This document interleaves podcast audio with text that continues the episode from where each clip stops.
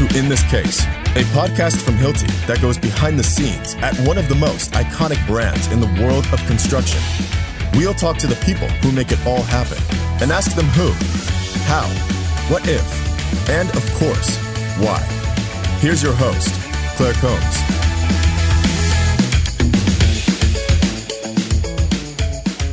Welcome back. In the last episode, we asked about where new product ideas come from at Hilti. Today, we pull back to take a big picture look at what it takes to turn a good idea into a real world product on use on job sites around North America. As you might imagine, there are a lot of moving parts, so we're going to focus this episode on the gate process the hub teams use to stay on track and on the same page with their partners globally and in the field. Are you, you yeah. ready? Okay. Ready, yeah, Claire, good to be here today. Uh, David Walker. David manages the Power Tools and Accessories business unit for Hilti North America, and he's no stranger to the product launch process. Yeah, and it's interesting as I talk to friends or people in other industries, it's not just Hilti that uses a gate process. I think probably many industries that bring products to market use a similar similar process or fashion. But yeah, I'd love to talk to you about it. Like David said, the idea of designing a product launch with a series of gates is not unique in and of itself. But the work that happens within these gates and the way we integrate the process into our workflow, that's straight up Hilti. So at Hilti, we have the uh, we have six gates, technically six gates, and if we started at gate one, we would be in a idea phase. The first gate is then referred to as the business opportunity, describing the business opportunity. That was Heinrich Zetterquist, Business Unit Manager for Direct Fastening. So, in there, um, you will do a high level assessment of the commercial potential of a product. And you will also then look a little bit at what high level needs does this product need to fill for customers. We met Heinrich in the first episode of the series, and if you listen to that episode, you're pretty up to speed on Gate 1. So let's go ahead and fast forward to the next step Gate 2. The second gate is where you define the requirements of a product. So there you really define and say what should this product look like. Let's say how much load does an anchor need to carry or how many revolutions does a tool need to have in order to drill fast or what kind of um, weight can a tool be allowed to have, or how does it need to look? And where do you get who's doing that definition? And that's that's a definition that is typically done between the product manager in the market, the product manager globally, and the development team, uh, where the development team is then also ensuring that the solution that is asked for is feasible from a development perspective. We're then trying to put a little bit more of a business case to it. And what I mean by that is we're trying to determine okay, we could make this product at roughly this cost. We think that we could sell it in the market at this price. We know we have a cost of doing business, right? So we have to make sure that that's something we could do profitably before we move ahead. And then we also have to we have to come up with an analysis of well, how many of that product could we sell? Because that has a lot to do with your manufacturing and your cost of manufacturing and warehousing and distribution. So that's really the next thing is it's not a final number, but it's you know, it's our best educated guess at that point in the project of how many of that product could we sell. So this will come up a couple times throughout the series, but it sounds like the million dollar question is how do we get to that number? I actually love to talk about that piece of it. Uh, it's fun to talk about and to think about. So there's a lot of art to this process. There's some science, but there's also a lot of art to it.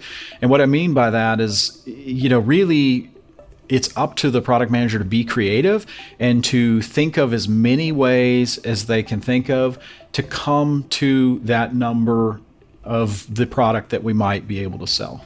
And what I mean by that is is in many cases when we're at this point in the process or even the next gate, which we'll talk about in a minute, I encourage product managers to, to think of five different ways that you could come up with the right number that we would be able to sell. And five is just a it's it, it's a it's a stretch, but you know some product managers can probably come up with more ways to get to a number. And anytime you have you can imagine if you only used one formula to come up with the number of products that you might sell, chances of being right are pretty low. But when you can come at that number with many different rationales of how to determine how many of this product we might sell. But if you're looking at the number of customers we have in a trade, the number of customers that buy, for example, a certain product line from us that might be likely to also buy this one, you know, those type of formulas are, are really what we're using and, and hopefully many of those different formulas to come to this number. In Gate 2, we have also come up with what we think is the value proposition. We think that customers would like this product because of these features or these benefits. So then in Gate 3, we really start to test that. Okay, listeners, just a quick heads up that we will take a much deeper look at how we get input from customers in the next episode. As you'll hear, it's by no means the only thing happening at this gate. The third gate is when you ensure that you have a working prototype and that you have a system vision for the project. That's also where you have your main business case worked out. So your strategy for how to go to market. After gate three is also when you do most of the investments into tooling. So gate three is an important gate in that that is a go no go situation where you really need to be clear what the potential and the success rate for this product is likely to be. In gate three, any changes to the product freeze. So if we do not uh, past this point we're at, there will be no more physical changes. So that has to be locked down prior to this gate three. Now we always have the option, right, to just stop the project. So if for some reason in any of these gates something drastically changed or just for some reason the customers just weren't accepting this product, well then of course we always have the right to stop a project. That comes with you know a lot of cost, obviously, but that that would that would be an option. But uh, you know, past this gate three, the the product concept is frozen. It's hard to overstate what a big deal this gate is from a product development perspective. That's one reason why, in true Hilti fashion, there are plenty of opportunities for collaboration, so teams outside of product management can weigh in too. The other big thing that happens, or important thing that happens in this gate three, and let's say this gate three is six to 12 months out. Let's let's say it's six to nine months. The other thing that's happening here is we're we're pretty sure on the value proposition. We're pretty sure on the pricing. We're pretty sure on the competition. We're pretty sure which trades are going to accept this product and which you know we, we have a pretty good idea. We've used all these different you know art and science methods to come up with the we call it an imp number but it's the number we think we'll sell in a in a 12 month period. So we bring that into uh, a meeting called product board Product Board happens about 10 times a year. The group is primarily made up of leaders in the marketing department, but it also includes marketing team members from the market organizations. And in Product Board, this is sort of our marketing leadership team that attends that meeting and the product managers who want to launch a product in the next you know 6 9 12 months they bring their concept in and that presentation could be as short as 15 minutes it could be much longer right? Depending on the complexity of the product. You know, is this just a next generation product uh, with slight upgrades, or is this a completely new concept? So it, it could could be an hour of, of conversation and presenting, and it could be multiple times in this this meeting, right? Presenting the the concept. But in that meeting, what the product manager is seeking, one of one of the things that they're seeking is, you know, yes, each MO. The, we have a marketing director and a trade team for each MO. We're seeking that, yes, all of those assumptions put forth make sense, right? MO East feels like yes, they could sell that product based on those value propositions. The quantity feels right, all of that. So then, um, you know, let's just say that all of the that presentation went went well, and everyone is uh, eager to bring the product to market. Then we would have um, we would have an aligned um, number or forecast number that our MOs feel like they can sell, that the product team feels like they recommend that we we bring in. And so then orders are placed, and HAG, our, our global team, global materials team, working with our local materials team, they have these orders now. Essentially, it's like we've placed an order for a product, right? And we not only place it for the first month, we place it for you know, several months thereafter, as well as inventory for our vans, inventory for our Hilti stores, you know, inventory for our DCs, inventory for our wave meetings. All of that is ordered then. And in a plant somewhere in, in the Hilti world, uh, product is then produced and then shipped to the North American continent. Okay, now I think we're starting to get a sense of the complexity involved with forecasting exactly how a new product will be accepted and adopted. According to David, this is one of the most important and also one of the toughest parts of launching a new product. In our earlier gates, we were talking about estimated forecasts, but now it's time to finalize those numbers, and that comes with some very real implications.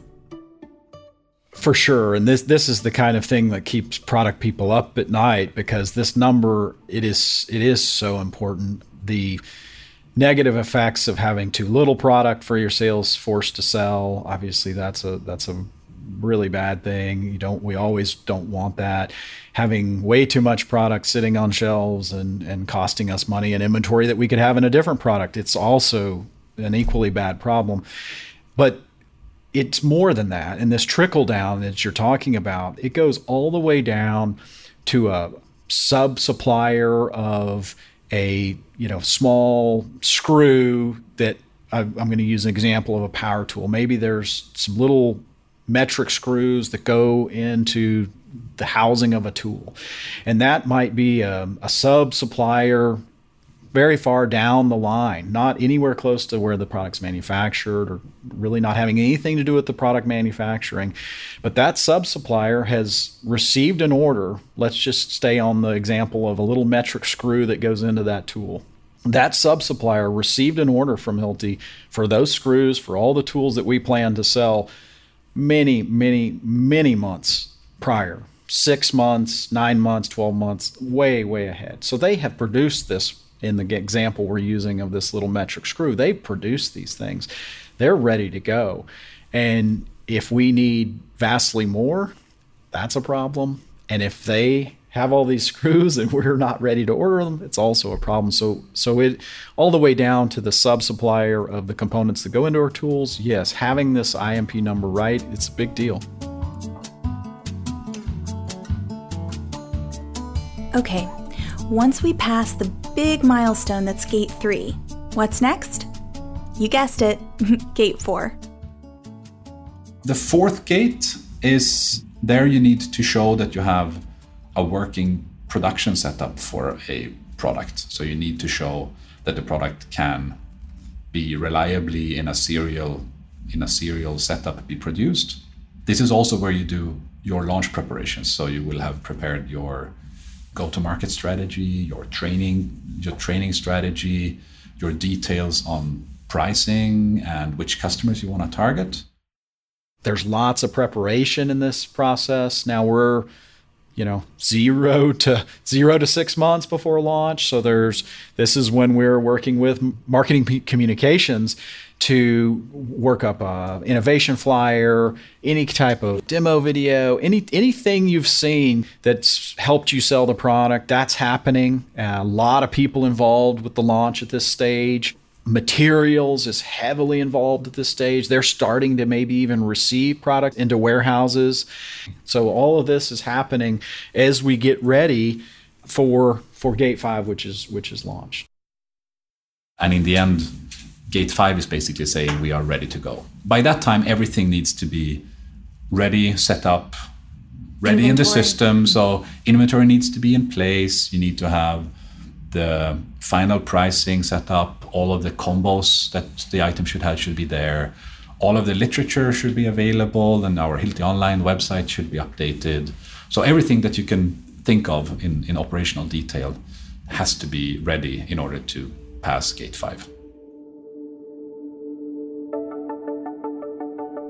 Tune in for more on Gate 5 in Episode 4 when we jump into sales leadership training, wave meetings, and other activities that go into ultimately launching a Hilti product.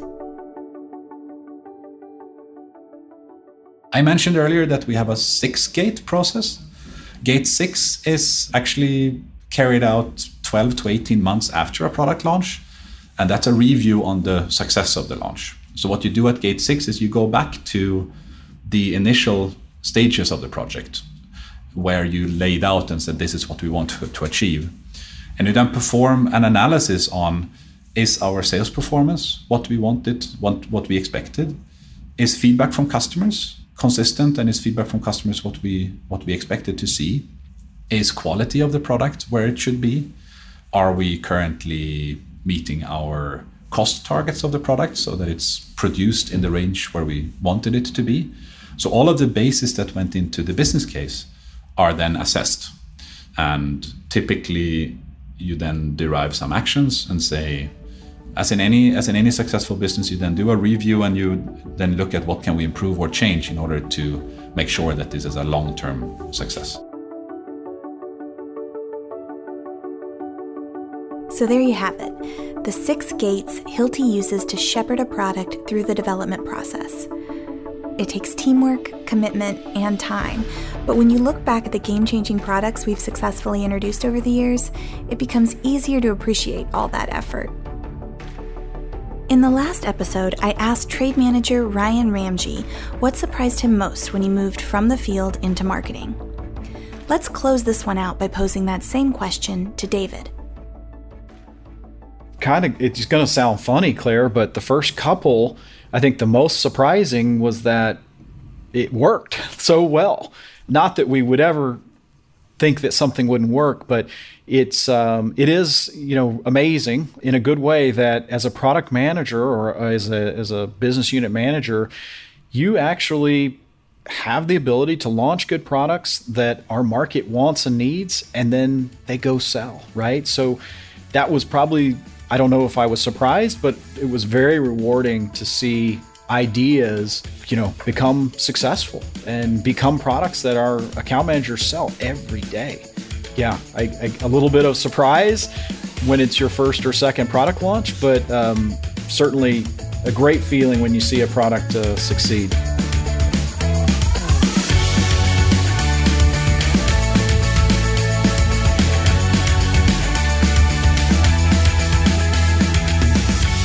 In this case is a production of Hilti North America. To give us feedback, ask a question, or share an idea for a future podcast, email Hilti Direct at hilti.com.